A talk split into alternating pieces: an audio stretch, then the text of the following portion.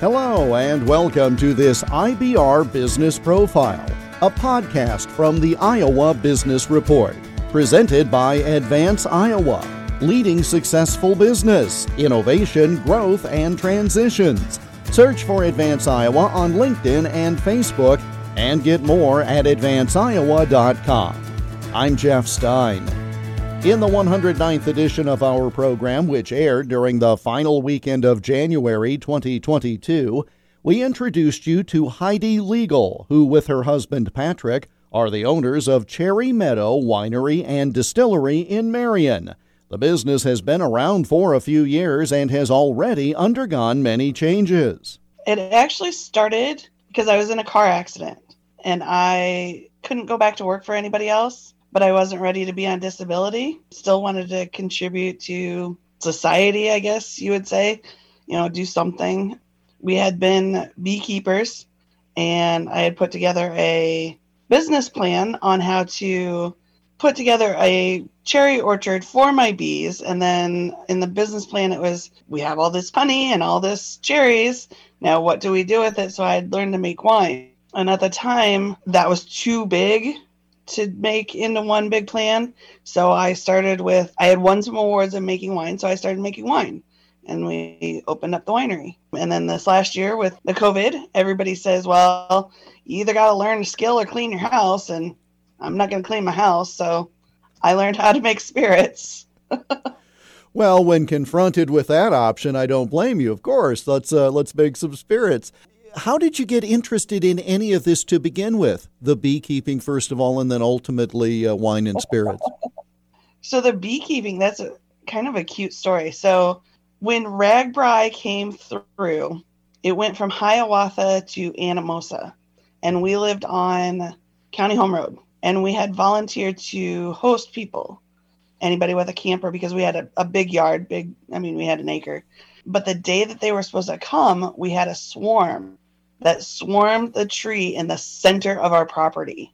And my husband starts getting crazy and like, well, we got to take care of these bees. You know, we have these people coming and we have to get rid of them. And I Googled it and it said that, you know, if you're just calm, they will leave within a couple hours. So him and I actually got chairs and we sat there and watched them. So we watched an entire swarm come to the tree in the center of our home, bundle up, and then watch them all leave like two hours later. After they left, my husband and I looked at each other and we're like, we need bees. Because obviously you have a way with bees, it appears, right? Yeah.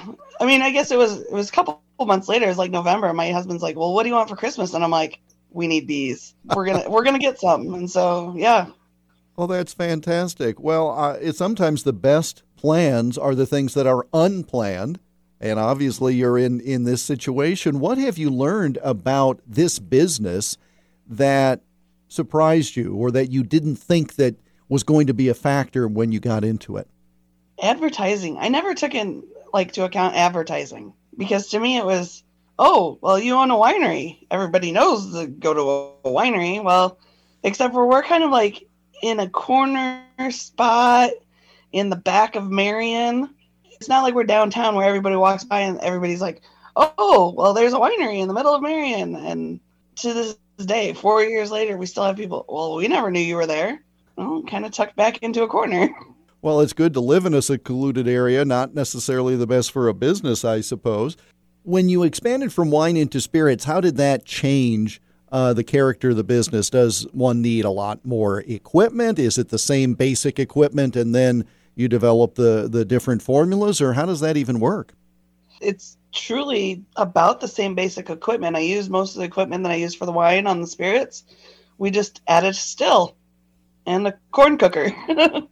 about as basic as as one could get. If you go to your e-commerce site, cherrymeadow.square.site, there's a whole host of different products and a variety of things that kind of surprised me. I mean, a lot of folks went into the hand sanitizer stuff, but you have dips. How does this come about for you? The dips was kind of like a, a party thing. So you're going to have wine. You're most likely going to have friends over. Why not have dip at the same time? We we keep a couple honey and it's not. We've actually expanded more into the drink mixes. So if you go and look at our wine slushies, those are super popular. What is it about coming up with the formulas? Because I'm looking now at the wines that I can purchase, and I might expect something like apple, blackberry, lemon. Okay, I, I mean, I don't know much about this. I might expect those. Pineapple habanero, that's not something that I necessarily expected. Uh, tell me what's distinctive about some of these products that Cherry Meadow has.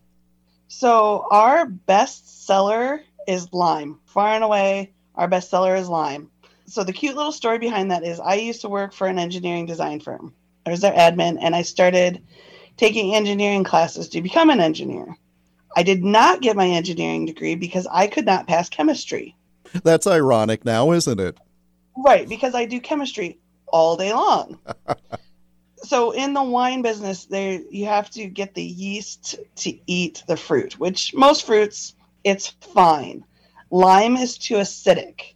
And so it was kind of a a chemistry experiment to get it to ferment. And I figured it out and I made it as a joke. I said, "Look, honey, what I can do." And then he's like, "Well, you have to put that out there. On, you know, you have to sell that." Like, no, no, no, I made that for me. Like, that's mine. Because no, no, no, just just put it out there. And I put it out there, and I sold out in like a week. And it it's our bestseller. It's it's one of those things that because I couldn't pass chemistry, and now this is what I've done. It's it's interesting to me, but it really it does taste like a margarita without the tequila. Tell me why you have the different branding and, and where the names came from. I can kind of figure out Cherry Meadow because of the cherry trees. Okay, so we started with Cherry Meadow because we were going to have a cherry orchard for the bees. Sure. So it turns out that the federal government says if I named my wine that, that everything either had to have cherries in it or had to be from the same meadow. So our wine brand is actually onomatopoeia wines. So an onomatopoeia is a word that's a sound. So if you look, all of our wines have onomatopoeia names. Lime is twang, and we have boom and buzz, and you know, like the old '60s Batman, pow king. Anyway, so we named it that because if you squeeze a fruit, a little wine comes out. W H I N E. so that's how we got our wine brand.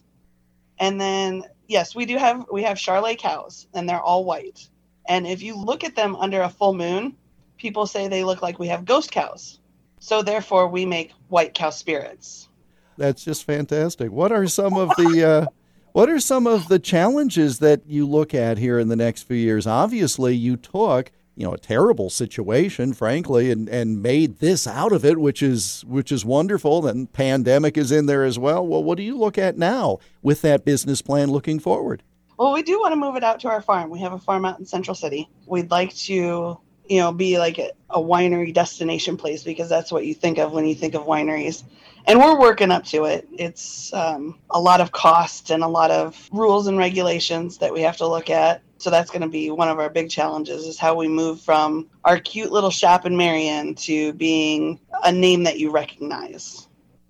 Heidi Legal, she and her husband Patrick own Cherry Meadow Winery and Distillery in Marion. Online at cherrymeadow.square.site. We connected via Zoom on Wednesday, January 26.